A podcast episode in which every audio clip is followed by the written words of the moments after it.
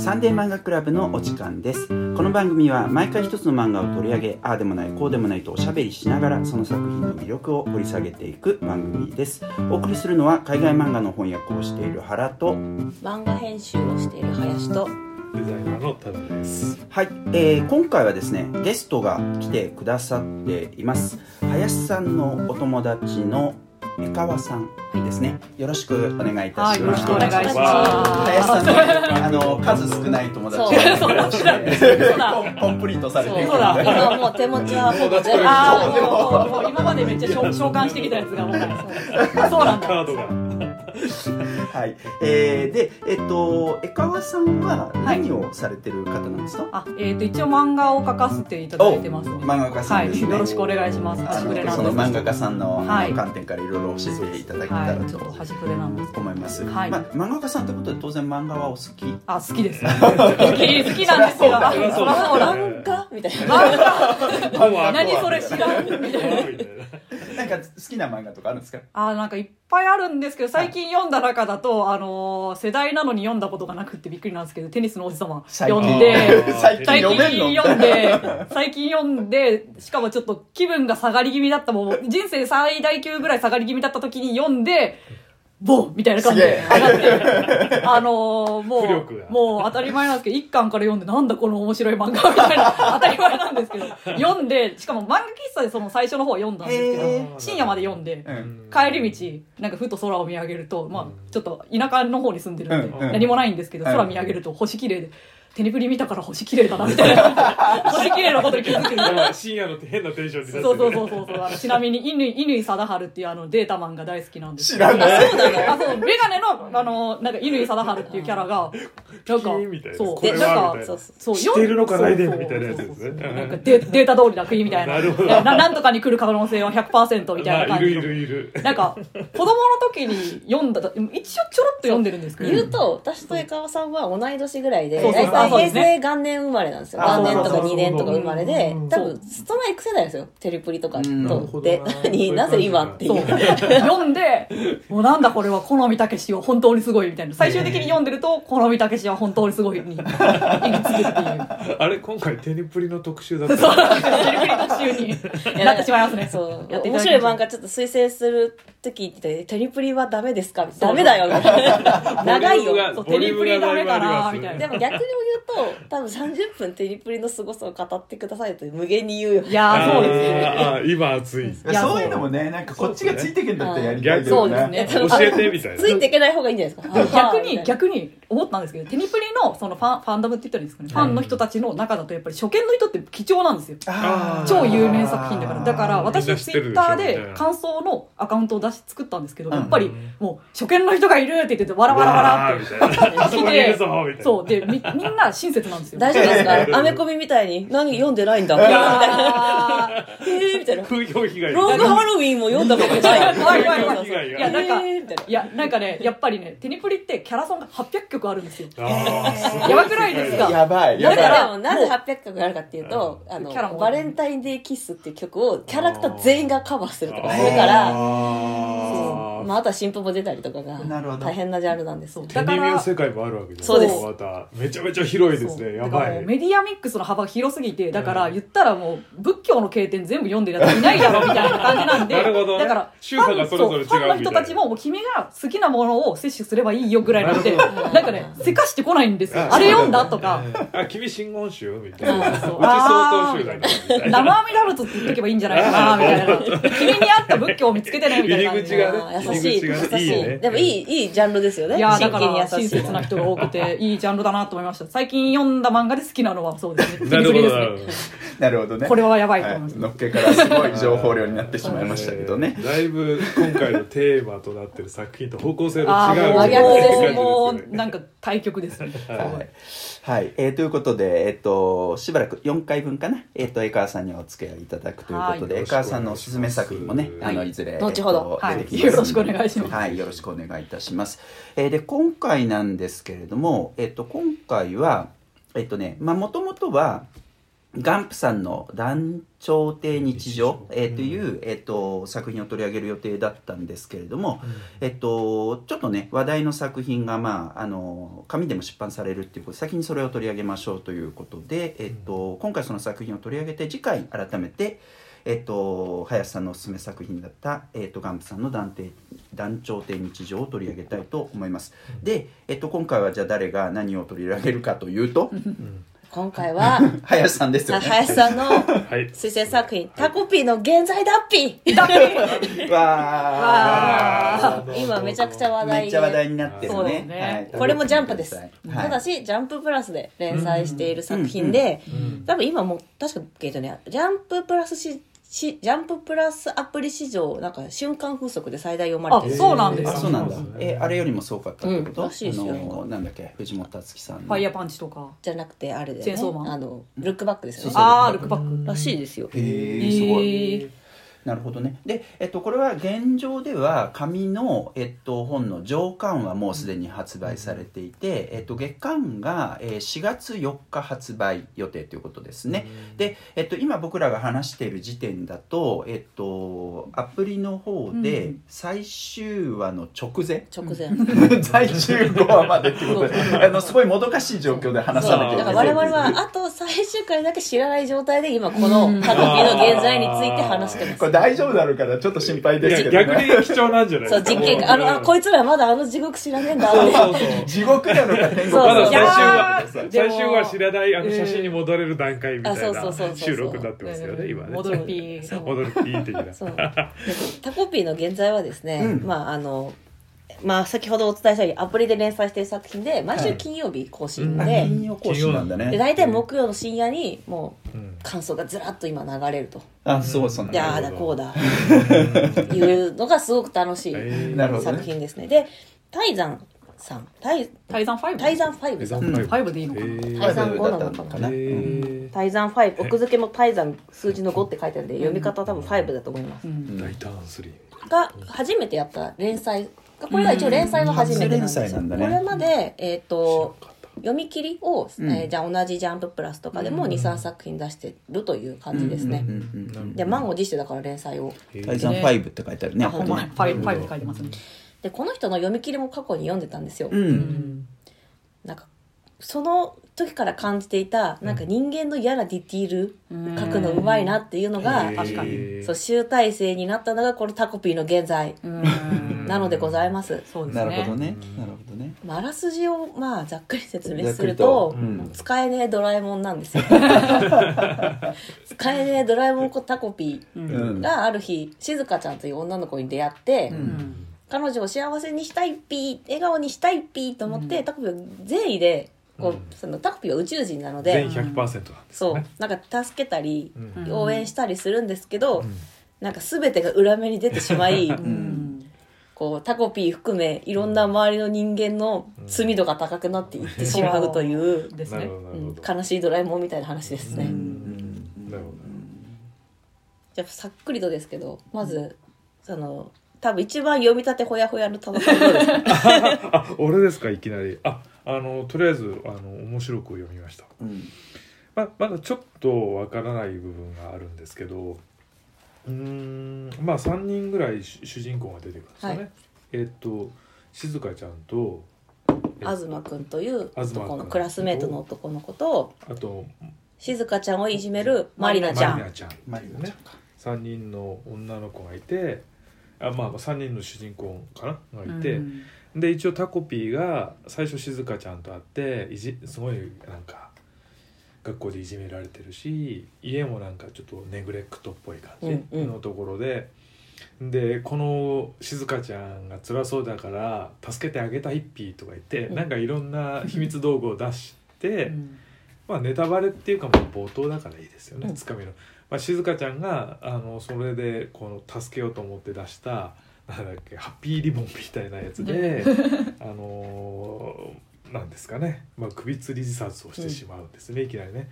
それでそれ以前に撮ったタコピーがまあなんていうんですか静香ちゃんと一緒に撮った写真ハッピーカメラみたいなのがあって、まあ、要するにタイムマシンなんだよね、あれね、うんうん。でその時間に戻れるよと一回撮った。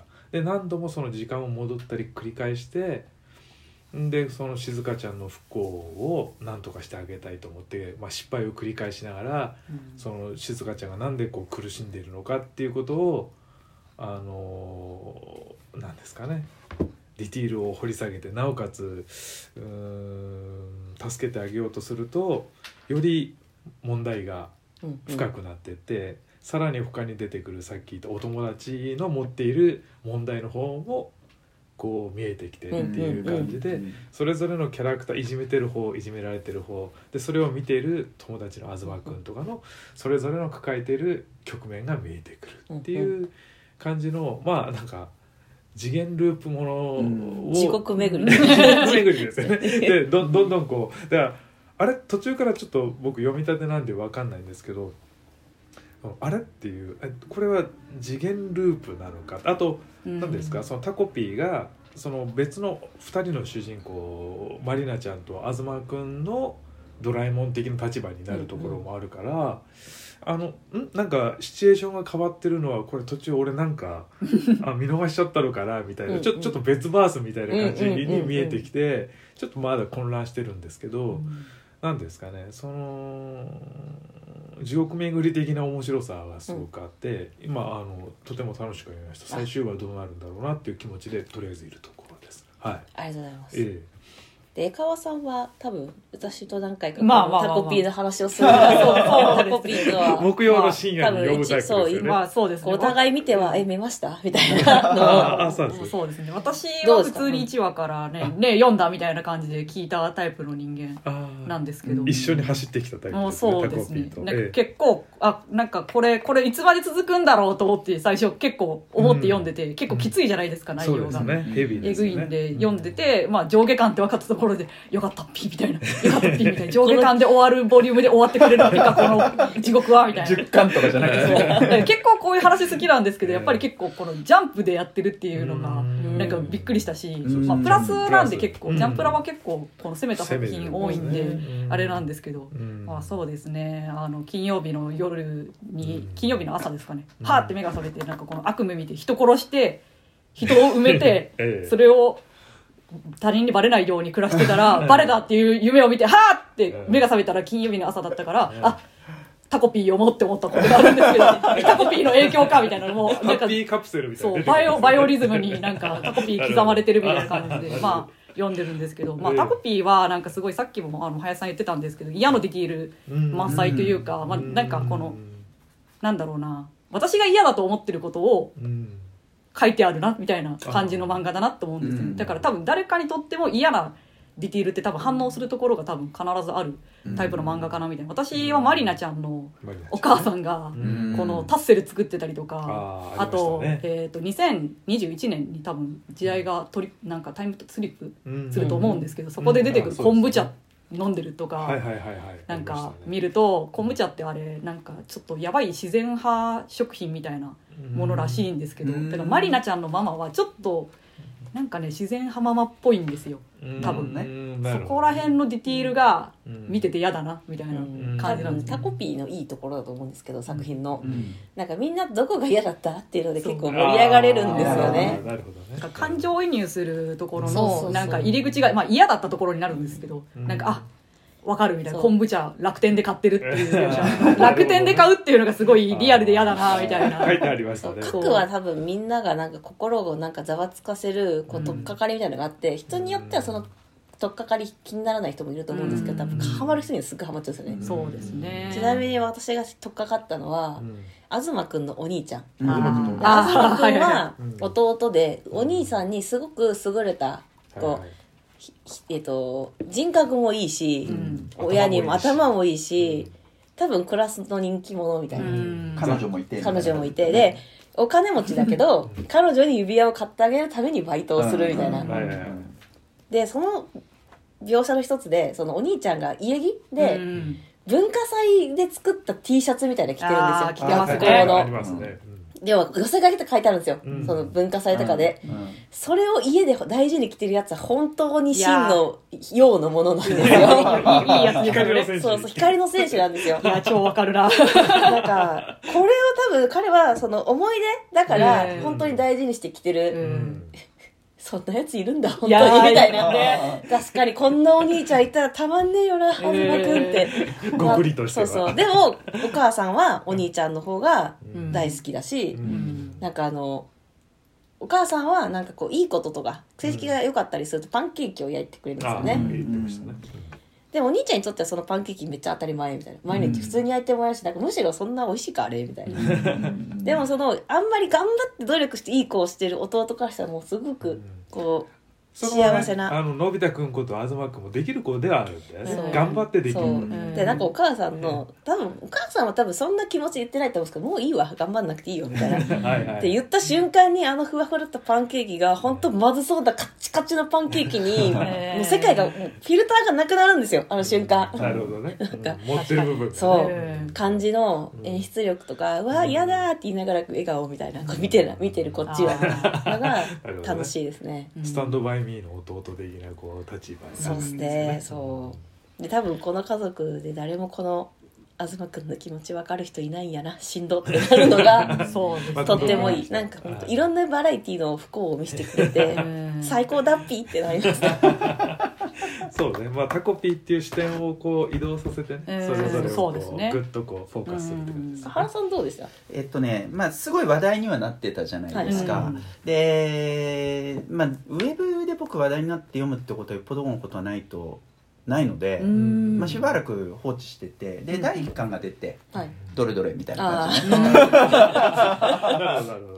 読んだんですよ。でま全く、まあ、話題になってることは知ってたけどどんな作品か知らずに読んだからまあそのなんかこうやっぱりいじめの描写がね、うん。結構えぐい感じがするし、それからあとネグレクトされてるような感じっていうかさ、家で結構まあ家も乱雑になって汚いとか、その描かれ方も相当うん。うんあのなんかこう微細な感じがして、まあ、そういったところはあのえぐいなっていう感じはすごく受けましたね。うん。で僕ジャンプの本書をずっと読んでますけど、はい。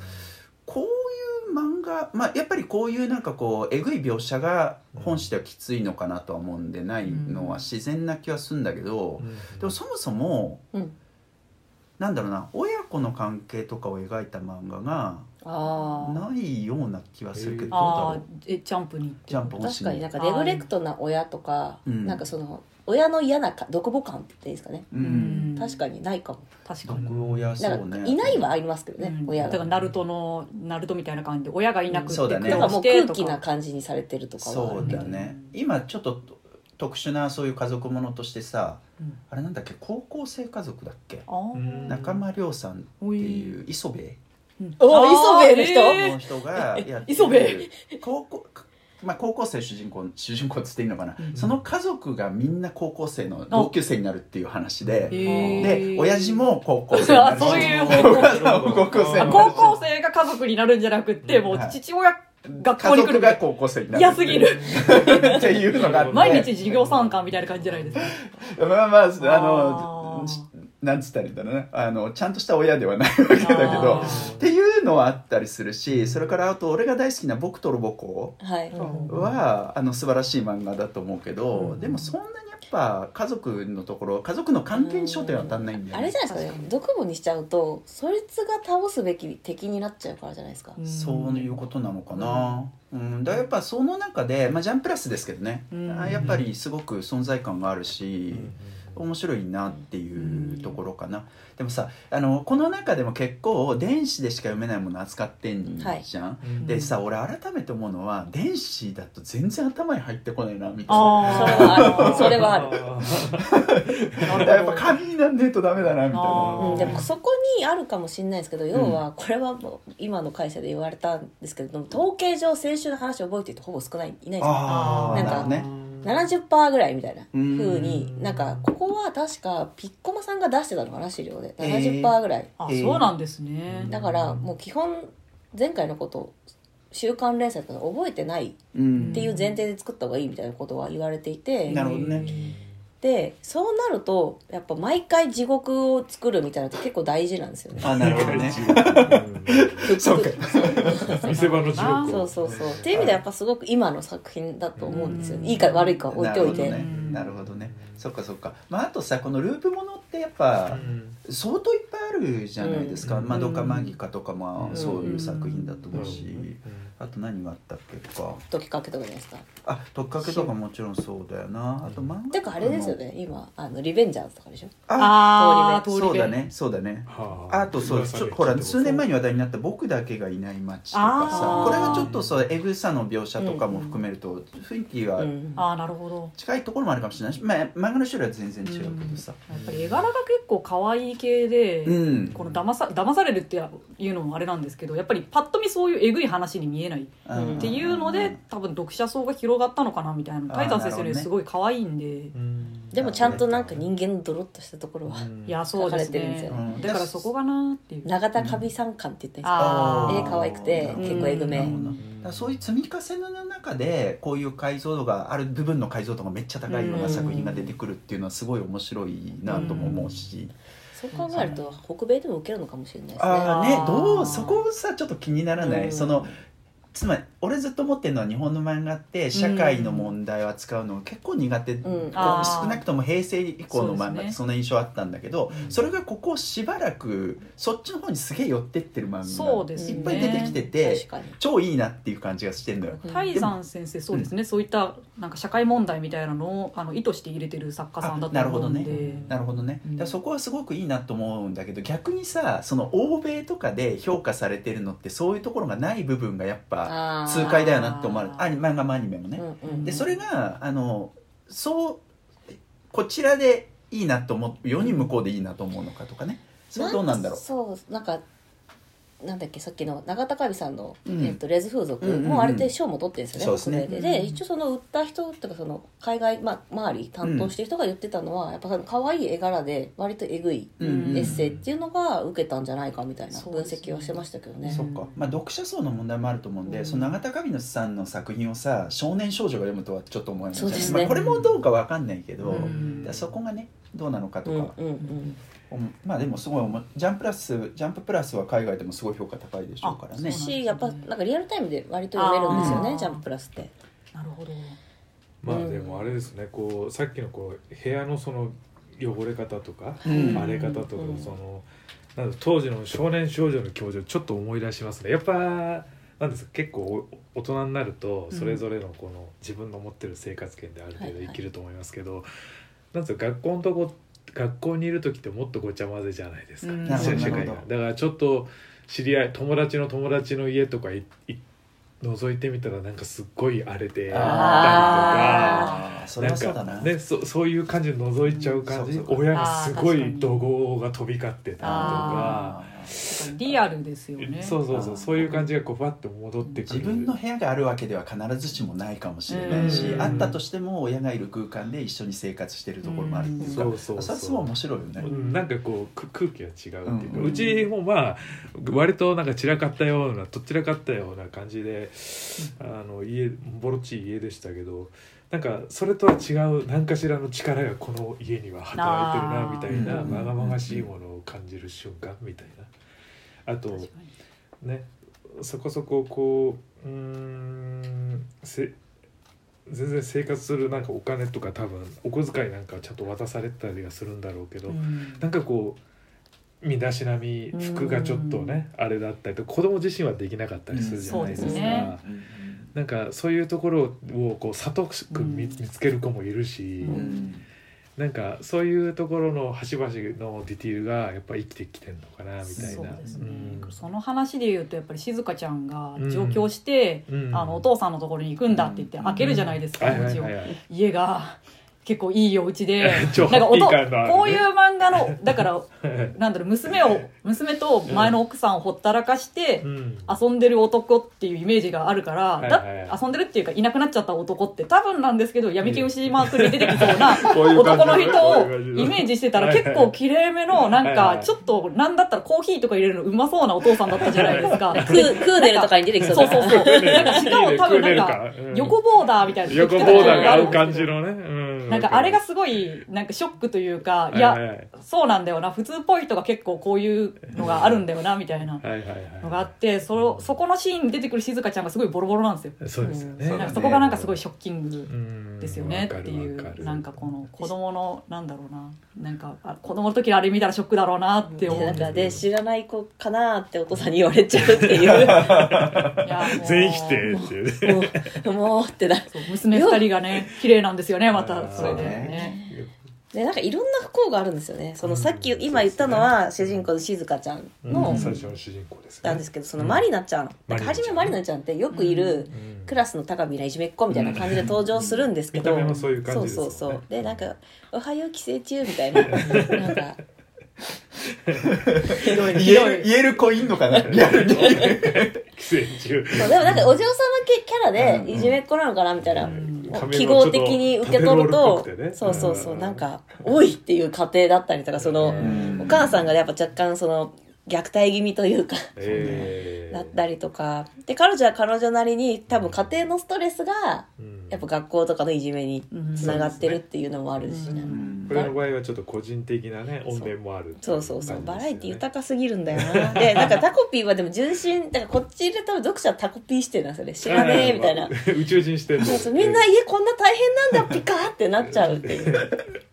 でなんかやっぱこれ初めみんなマリナちゃん最低って思うわけじゃないですか、うん。でもそこがどんどんこう変わってきちゃうと思うんですよね。解なんか手のひらが。うん。そこのが多分人間って快感を感じるところだと思うんですよね、うん。漫画読んでて。うん確かに。そこがすごくよくできてるしあの56話でその、まあ、ネタバレですけど、うん。これを聞いてる人はもうタコピー読んでると思うんで。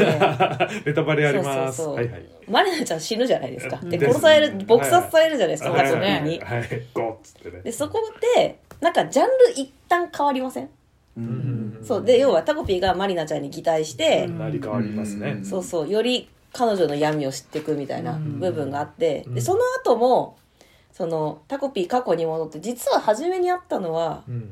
マリナちゃんの方じゃん、うん。で本当はマリナちゃん救いたかったんじゃないの？みたいな、うん。この前編通してなんか34回ジャンルが変わると思うんですよ、そうですね。だここがすごく面白いところというかなんか、うん。今時のドラマネットフリックスのドラマっぽいなーってすごい感じるんですよ。転換があるんですね。なんかこれは原点当たってないんですけど、うん。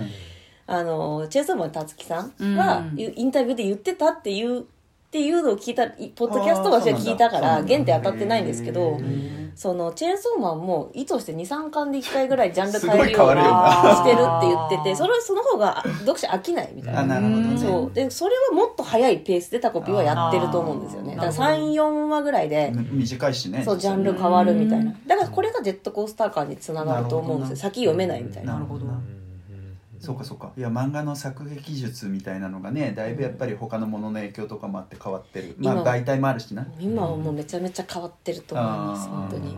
これさまあ漫画を教える学校とかもあったりするわけじゃないですか専門学校とか大学とか。うん。こういうところで教える先生たちってやっぱ古い漫画を作ってきた人たちだからだろうからうん。まあ新しい人もいるんだろうけどね。大変だよね。そういうこと考えるとね。うん。やっぱその現場にいる体感としてはそのトレンドの変化もめちゃくちゃ早い。早いよそう。から多分じゃあ今チェーンソーマンとかをチェックしてそれを教本としてやろうと思うとでそれをまた23年かけて作るってなるとまたちょっとそれはズレが起きてきたりするのかなとは思いますなるほどね。えー。そういうのも見えるような作品でもあるっていうところだな。なんか最速って感じテンポが。最速。なるほどね。でかつ一話一話にこうちゃんとお弁当心に重くなるようなお弁当も持たせてくれてあある種前の話忘れても読めるんですよ。あーまあ確かに。なるほどね。うんそうだね。うん。まあ確かに。つまみ読みしても今タコピーの現在読んでるから胃に石入ってるわみたいな気持ちになれるという。そう。そ うし多分ツイッターのトレンドも追いやすい。ここが嫌だったよねみたいな。うん。なるほど。なるほど。ねそっか。うんまあでもあれだよね。だから今のさあの漫画の読み方って読んだ後アウトプットも結構するじゃん、そうですね。ツイッターとかで感想言って、うんで感想を言うっていう行為をするっていうとやっぱそれをちょっと心に刻むっていうことになるじゃん、うんうんうん。なんかそうするとそういう漫画のあり方でも結構ついていけるっていう感じはするかな、少しお持ち帰りいただいてみたいなうん。感じそれをしないとやっぱ結構忘れちゃうみたいな、うんだから俺電子で読む時本当に全然心に残らないみたいな。俺もツイッターとかでつぶやいてくれるんだね。ツイッターは確かに感想には向いてるやつですね。やっぱポポポって言えるんで。やっぱ書くは読んだ後に例えばツイッターとか見ちゃうじゃないですか感想、うんうん。そしたらみんながこううめき散らしてるわけですよ。ここが辛いとか。内容は分かんなくてもなんとかピーって書いてるのは見たことある、本当だよね。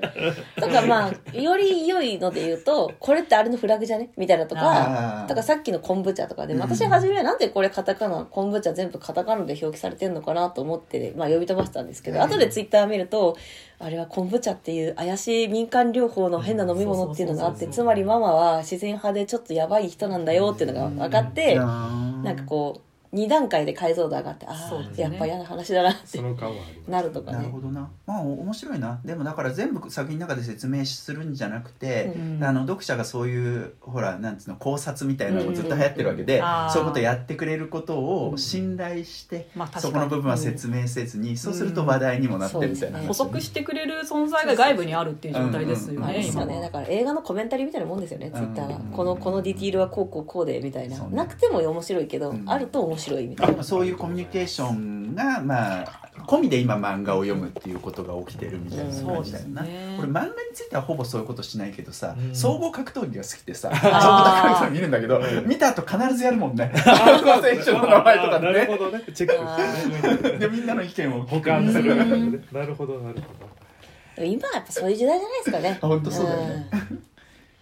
どでもまあなんとなくこうやっぱ読んでて本当になんていうのこういう虐待みたいなものって割ともっと近かったし、うん。本当なんですか？あれって一歩間違ってたら人死に出てたよなみたいな経験って結構誰しもあると思うんですよね、うん。なんかそういう感じがこうフラなんつうのバッて出てくる感じが、うんなんかこう語りたくなる気持ちになるのかなみたいな、ね。気まあ俺らはもうね結構な年なわけで、うん。あの子供の頃の感覚からはだいぶ離れてるけどやっぱ子供の頃の感覚とかをちょっと思い出させてくれるようなところが当然ある。で、えっと今現在こういう目に遭ってる子供とかだって当然うんいるだろうしね、そういうのって案外見えにくくもなっているからね、そうですね。ねそういうのがちょっとあのテーマとして漫画の中でしかも「ジャンププラス」で取り上げられるっていうのはやっぱすごいなっていうのは思うな、なんかこうタコピーがさそのマリナちゃんになった時とかに、うん。ああるいはあマリナちゃんになった時はそうかな。あの母親から結構暴力的なことされた時とかだっけ？うん萎縮するじゃない？あのタコピーが結構。マジみたいな。コワッピーってなってコワッピーみたいなそうそうでなんかこう実際手を挙げられた時にもう呆然としてしまって身動きできなく動けなってあれちょっとすごいなって思う、まあそうですよね。だから多分マリナちゃんとかこの静香ちゃんは暴力というかさまざ、まな暴力に慣れてるタイプの人間なんですけどタコピーないじゃないですか、うん。ハッピーもう今までハッピーなそう性だから自己肯定感がある意味タコピーはすごいある人間が初めてそれにさらされるとやっぱりそれって怖いっていう。うん。なんかこの子供たちはもう耐えるっていうかこの学習性無力感っていう言葉がありますけど、うんまあもうずっと子供の時から多分あれを浴びてるから多分自己肯定感低いから、まあ、そういう目に遭うのあんまりなんとも思ってないけどタコピーは多分ハッピー性で自己肯定感バリバリで生きてきたところにいきなりバコーみたいなのが来たからコアッピーって。コアピー。だから普通はこうなんだよみたいな。普通は怖いんだよみたいなのがタコピーがやってくれてるのかなっていうのはありますよね。タコピー刺されたら死ぬのかなでもでも結構マリあマリナちゃんじゃない静香ちゃんにボコスコにされてたけど死んでなかったから。生命力は意外にあるの。タコピーは多分死なないのかもしれない。ですね。でもこれもなんか そうタコピー一回実家に帰るとかあるじゃないですか。だからね。改装みたいなところで、うんうん。なんかクトゥルフなの？タコピーなんかあのビッグママみたいなのがもうなんかよりでかい触手が出てたから。そうなんだ。でもビッグママもねあの多分自己肯定感バリバリのハッピー性で生きてるから、このタコピーにやめろみたいなこと言われてバシッてやられた時にな、どうして強く触るの？って言ってこの殴られたっていう概念がないから、うん。強く触られたみたいなバシッてやられてるんだけど、うんタコピーと一緒で初めてなんかこの殴られた時のタコピーと一緒で強く触られたみたいな。なんでた強く触るのか分かんないってなってるっていう。なるほどね。なんかもうね。救いがね。そうなんですよ。でも多分なんですけどた泰山先生の話のなんだろう今までの傾向的に多分最後はうん。なんとかしてくれるんじゃないかなってハッピーエンドハッピーにしてくれないかなまあね、最最終は直前ですからね。最終はどうなるしてほしいなかっていうこのなんだろうもう極限まで苦しいんだけど最後はうん。なんかやっぱり、うん。なんだろうな救いがある話にうんしてくれると私は信じてるんですけあど。ーいやでもこれで救いなかったら本当にどうにもならないよねそう。なんですよ。やっぱりきつい話になっちゃうんで。みんなみんな行くんじゃない？ハッピー星にハッピー連れていくっぴ痛みもタコピータコピー消えたっぴよ痛みも恐れもない。ええ。何も感じない。あでもそれは強くちょっとさ。触る人がいない星に一緒に行くそれはそれはダメだよ。それはダメだっぴそれはイコールかなり死んだに近い感じって。いやそれはダメだっぴよ。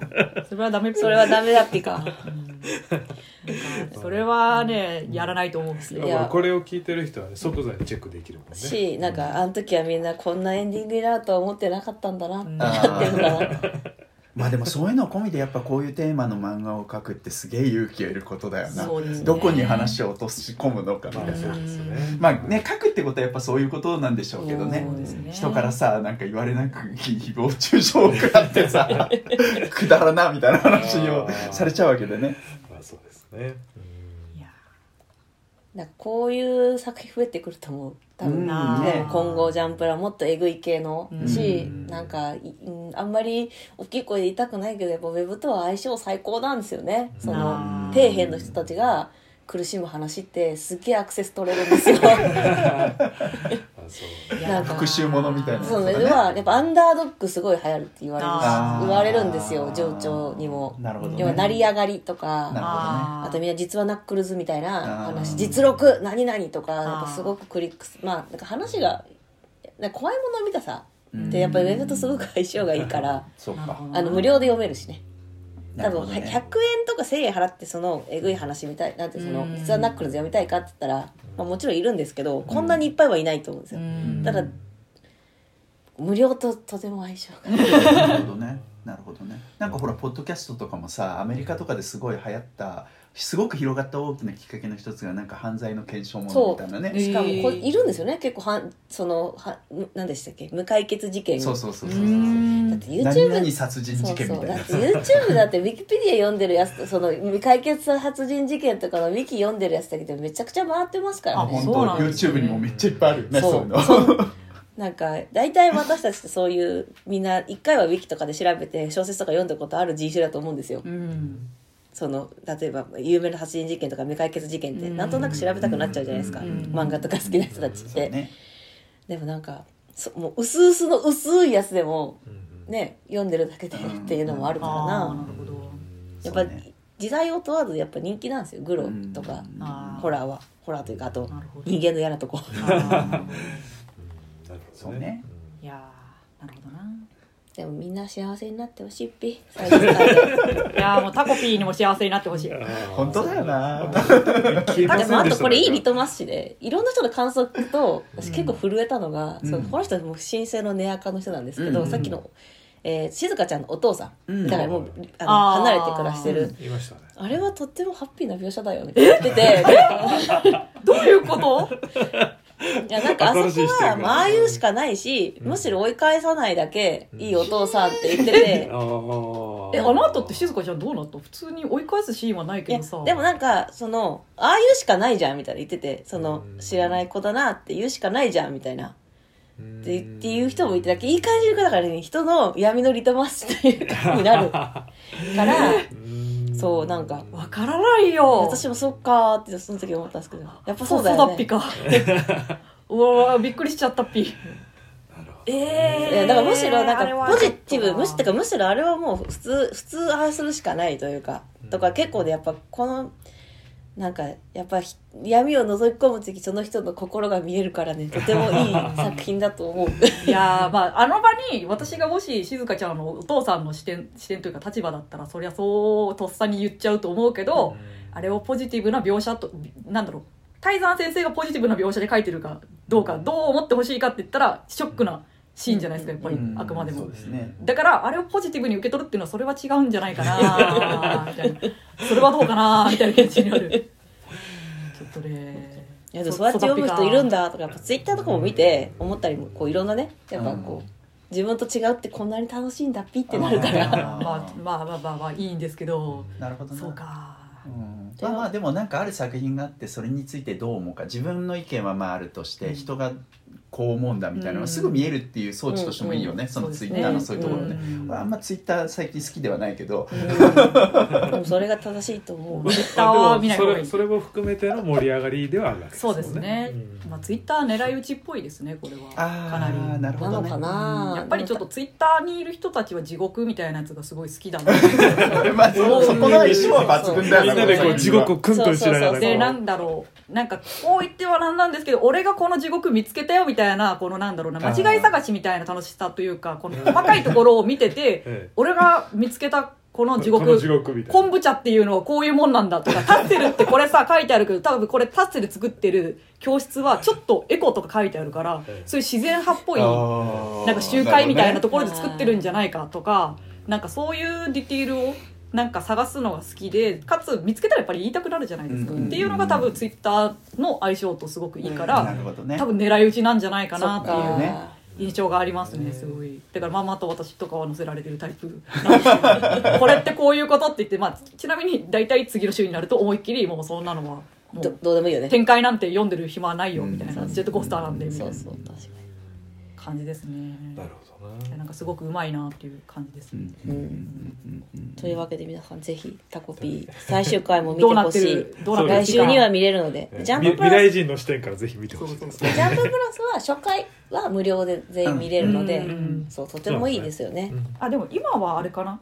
はあの一巻に含まれてるうちの。あジャンププラスでも1回目はあコミックス発売しようがああそうなんですか。1回目は無料で見見れる、あなんかね俺はあの途中がレンタルになってたけどね、うん多分途中で読んだんじゃないですか、あそんなことないと思うけど、えー？ちょっとわかんないけど第5話から7話まではレンタル扱いになってるけど、まあ、なるほど。うん。まあ、各自ちょっとチェックしてほしいピ レンタルなのかどうかね。はい。まあ、この、えっとエピソードが公開されてる頃には、えっと下巻。第あ下巻ね。下巻も紙でも出版されるということですね。はい、ということで大変話題な作品でもあるので、うん。えーぜひ読んでいただけたらと思います。はい。はい。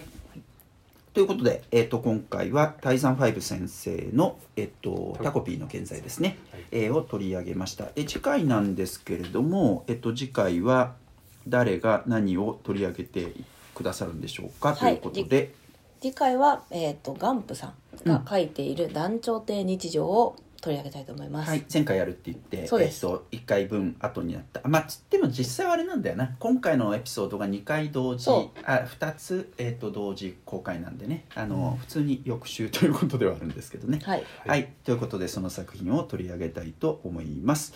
えーということで今回の「サンデー漫画クラブ」はこれでおしまいです。以上原と林とただとあ江川でしたはいまた次回お会いいたしましょう。それではまたさよなら。さよならだっぴさよならだっぴ死んじゃうおしまいだっぴ